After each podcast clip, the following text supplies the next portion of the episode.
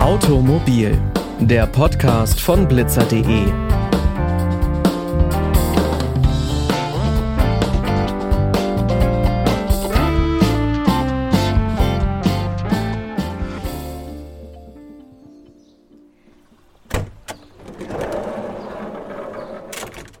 Hallo liebe Leute, wie ihr hört, befinden wir uns heute ausnahmsweise mal nicht im Studio, sondern wir sind quasi auf Feldforschung gegangen für unser Vanlife-Spezial. Und diese dritte und letzte Folge nehmen wir heute im Van von Pia Mark auf. Man kennt sie auch unter dem Namen Die Flashpackerin auf Instagram und Co., wo sie nämlich von sich, ihrer Familie und dem Leben mit dem Van erzählt. Und in genau dem befinden wir uns heute. Hi Pia, schön, dass wir hier sein dürfen. Hallo, schön, dass du da bist. So schön, ähm, dir mal unser rollendes Haus zu Hause zeigen zu können. Richtig toll. Ich kenne das von Freunden, da hat der Bus einen Namen. Hat euer auch einen Namen? Ja, unser Bulli heißt Kurt. Genau.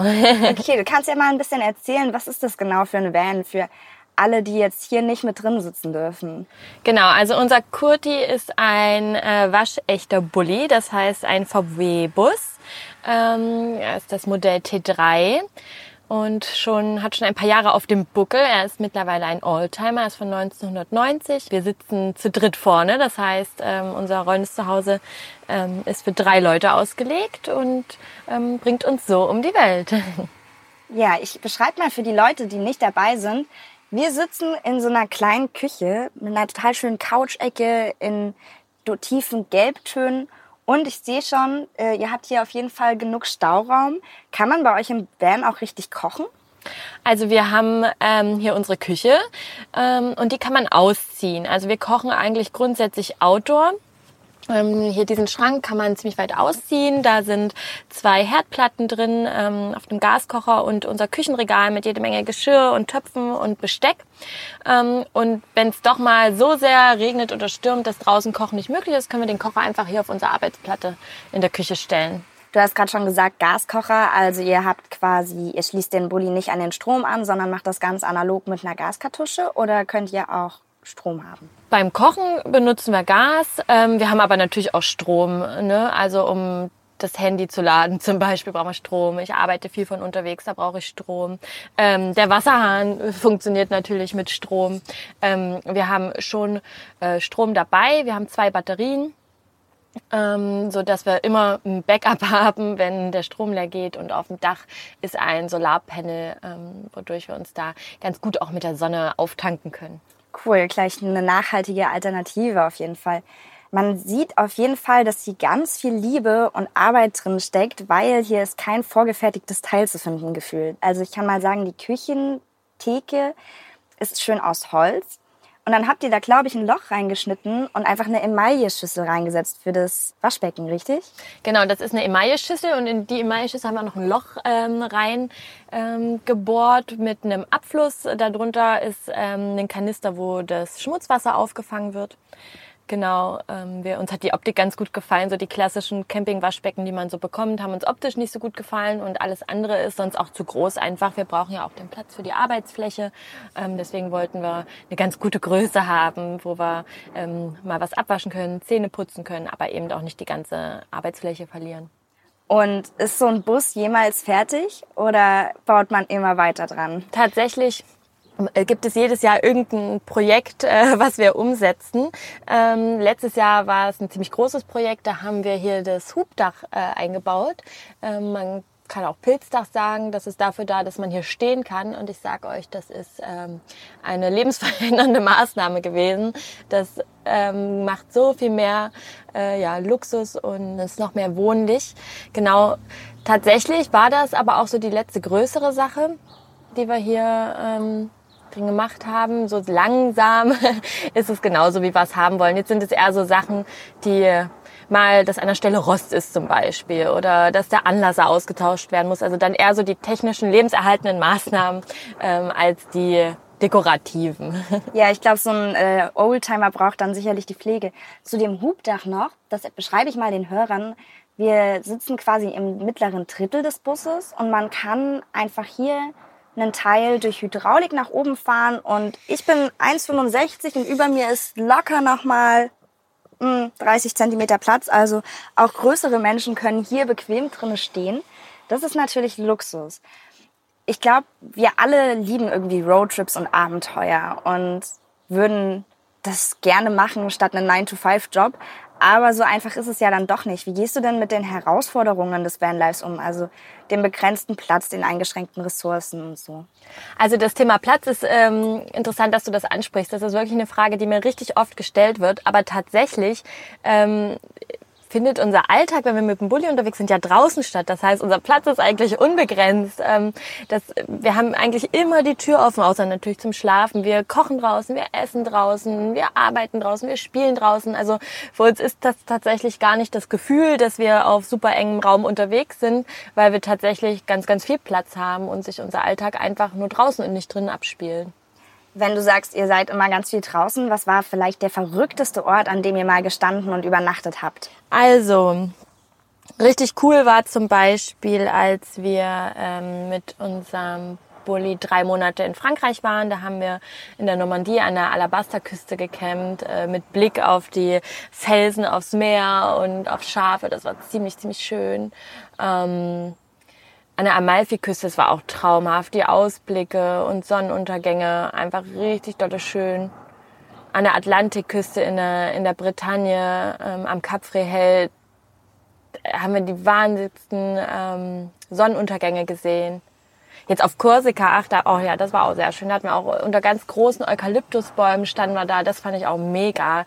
Ähm, das wusste ich vorher auch nicht, dass es auf Korsika einfach riesige Eukalyptusbäume gibt. Ähm, und es hat immer so eine Eukalyptus geduftet. Das war auch richtig schön. Oh, das klingt traumhaft. Aber es, äh, ich merke auf jeden Fall einen Touch Richtung Küste und Meer und Sonne. Ja, davon kannst du ausgehen. also bei euch geht's dann weniger ins verregnete Schweden, sondern schon Sonne tanken. Genau, also ähm, wir versuchen tatsächlich vor allem in den Monaten April, Mai, Juni und dann so September, Oktober die Richtung zu reisen. Ähm, einfach weil es überall weniger voll ist. Und die Sommermonate, wo es richtig heiß ist und überall viel los ist, verbringen wir lieber ähm, tatsächlich in, in unserer Base hier in Leipzig weil das da tatsächlich dann schön leer ist, weil alle verreist sind. Und ähm, da bietet sich Skandinavien jetzt nicht so super an, ähm, tatsächlich. Das heben wir uns dann auf, wenn unser Sohn dann irgendwann in die Schule kommt und wir in den Ferien reisen müssen, machen wir die ganzen Sachen, die gut in Sommerferien gehen. Aber jetzt ähm, zieht es uns vor allem ans Meer, in die Sonne.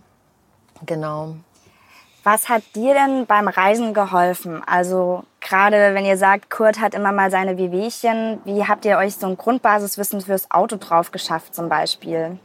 Ähm, Tatsächlich sind wir da ein ganz gutes Team. Ähm, also mein Mann, der liebt es zu werkeln, zu tüfteln. Ähm, und das Gute bei so einem alten Auto ist ja, da kann man noch vieles selber machen. Also es ist relativ einfach.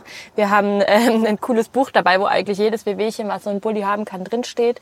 Und mittlerweile haben wir einfach Werkzeug dabei und wenn irgendwas ist, ähm, dann gucken wir einfach, was kann es sein. Entweder wir gehen zu einer Werkstatt vor Ort oder man selber, aber tatsächlich hält sich das sehr in Grenzen. Es ist wirklich dann so die Pflege, die zwischen den Reisen passiert. Und ähm, das geht bei einem alten Auto noch deutlich besser als bei einem neueren, habe ich das Gefühl, da selber was dann dran zu machen, weil es einfach noch ein bisschen einfacher ist. Ja.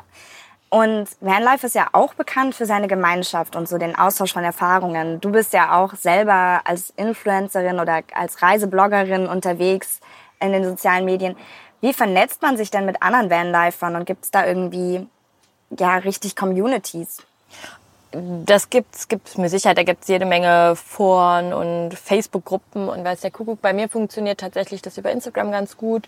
Ähm, ich habe zwei, zwei Bücher über Vanlife mit der Familie geschrieben und darüber mir eine kleine, feine, super schöne Community aufgebaut mit anderen Familien, die alle mit Kids reisen und mit Van reisen und wir tauschen uns aus, ähm, ob Stellplatztipps oder einfach auch so Tipps zum Alltag mit dem Kind ähm, unterwegs oder auch einfach mal gemeinsam ähm, irgendwo sich treffen und zusammen ähm, den Alltag mit, mit dem Van zu verbringen. Das funktioniert ja. gut. Wir haben auf jeden Fall ja jetzt schon von ganz vielen schönen Seiten gehört, traumhafte Sonnenuntergänge und Aufgänge an der Amalfiküste. Aber was würdest du den Menschen auch erzählen, die sich Reisen oder auch Leben im Van vorstellen können, worauf man sich vielleicht an Hindernissen einstellen muss? Also das Thema, was mich tatsächlich am meisten stört, wenn ich jetzt einsuchen müsste, ist so ähm, die Klosituation. ähm, also das ist natürlich nicht ganz so luxuriös wie in festen vier Wänden. Ne? Also man hat halt nicht immer ein sauberes Bad dabei und nicht immer eine Dusche und ähm, findet man auch überall. Es gibt jede Menge Duschen überall und jede Menge Klos, aber das ist einfach nicht ganz so luxuriös wie wie zu Hause, ne? Und natürlich auch man ist immer abhängig vom Wetter. Also zumindest mit so einem kleinen Bulli, wie wir es haben, wenn man ein riesen Wohnmobil hat, ist das natürlich äh, am Ende wurscht, ähm, ob es jetzt regnet oder nicht. Aber mit so einem kleinen Auto ist man natürlich abhängig vom Wetter ähm, wenn es stürmt, wenn es regnet, wenn es gewittert, dann ist es natürlich nicht ganz so cool. Und gerade mit Kind an Bord ähm, muss man dann ein bisschen kreativ werden. Ich glaube, das sind so die Herausforderungen, die, die ich am meisten sehe. Und natürlich ja, die Stellplatzsuche, ne? Also es ähm, hört sich immer romantisch an, man steht irgendwo an der Klippe und guckt sich einen Sonnenuntergang an, aber natürlich wollen ganz viele an Klippen stehen und Sonnenuntergänge ansehen und man darf auch nicht überall einfach rumstehen und ähm, genau diese idyllische Vorstellung von alleine irgendwo campen ist natürlich in der Umsetzung dann ähm, gar nicht so einfach. Genau, zu welche Busse gibt es mit sanitären Anlagen vielleicht auch drinne? Stichwort voll integrierte Camper könnt ihr gerne nochmal in Folge 1 unseres Vanlife Spezials reinhören. Und in Folge 2 haben wir auch mit dem Deutschen Campingclub gesprochen, über vielleicht Hilfsmittel, um so einen Stellplatz zu finden. Pia, hast du noch einen Vorschlag? Wie macht ihr das? Ähm, also es kommt ein bisschen auf die Region an, wo wir sind. Also gerade so in Frankreich zum Beispiel oder in Italien kann man auch voll gut auf Farmen campen. Also oft haben so kleine Winzer oder kleine, kleine Farmen halt Stellplätze, die sie anbieten, ähm, wo man übernachten kann. Und in Deutschland zum Beispiel gibt es die App Hinterland, die ganz, ganz tolle Plätze anbietet, wo man immer allein oder maximal mit ein, zwei anderen Vans steht und zwar an ganz tollen Orten. Wir standen schon auf einem Alpakahof, wir standen schon an einer alten Mühle und also es sind richtig tolle Plätze, die wirklich fernab von irgendwie Tourismus oder von Dauercamping oder Campingplätze sind richtig schön. Ähm, ansonsten beim Freistehen sind wir vorsichtig, vor allem seit wir ein Kind haben, weil man einfach sich da nicht so ganz so gut entfalten kann. Das machen wir wirklich nur, wenn's, wenn wir uns ganz sicher sind, dass es erlaubt ist, dass wir da niemanden auf die Füße treten. Ähm, und da hilft dann oft Park4Night oder Google Maps. Wir kommen auch schon zum Ende. Kannst du uns zum Schluss vielleicht eine kleine Anekdote erzählen? Also eine Geschichte, die dich mit dem Van verbindet oder irgendwas, was du auf Reisen erlebt hast und was sich richtig eingebrannt hat? Also tatsächlich, ähm, unsere erste längere Reise ging durch Italien. Da waren wir irgendwie zwei Monate in Italien unterwegs und ähm, sind bis ja noch weiter südlich als die Amalfiküste gereist und auf dem Rückweg sind wir durch die Toskana gefahren und wollten dann so ein bisschen Strecke machen, um äh, wieder in den Norden zu kommen und sind auf die Autobahn aufgefahren und ähm, da muss man ja immer Maut zahlen und dann haben wir bezahlt und dann ist in dem Moment, wo wir weiterfahren wollten, der Schalthebel abgebrochen von Bully Court. ähm, also er hatte wirklich zwei Monate richtig gut durchgehalten und dann ist einfach der Schalthebel, hatte der Corny, mein Mann, hatte einfach den Schalthebel auf einmal in der Hand. Ähm, und wir saßen dann bei so noch so hoch und jetzt und dann haben wir ganz schnell ähm, den Bulli aus der ähm, Auffahrt geschoben und dann sind wir die letzten anderthalb Wochen mit einem Schraubenzieher weitergefahren als Schalthebel, den wir dann da reingesteckt haben. ähm, ja, das war sehr, sehr lustig. Und wir haben nie vergessen, er ist danach noch zweimal abgebrochen, aber wir haben äh, immer einen Schraubenzieher jetzt vorne in der Fahrkabine.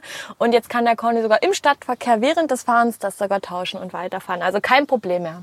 Also man hört schon, man muss ein bisschen flexibel bleiben, sich vielleicht auch mal auf kleinere oder größere Probleme einstellen, aber mit der richtigen Einstellung, Abenteuerlust und den richtigen Hilfsmitteln, von denen uns ja einige genannt hast, kriegt man das auf jeden Fall hin. Vielen Dank, Pia, dass wir hier sein durften. Ja, sehr, sehr gerne. Schön, dass ihr da wart. Ähm, wenn jemand Interesse hat oder noch mehr Fragen, ich schreibe über die ganzen Themen ganz ausführlich in meinen Vanity-Büchern und äh, freue mich sehr, wenn ähm, die Hörer und Hörerinnen vorbeischauen. Genau, einen Link dazu findet ihr auch nochmal in den Show Notes des Podcasts. Also schaut gern bei Pia vorbei. Und wir hören uns nächste Woche.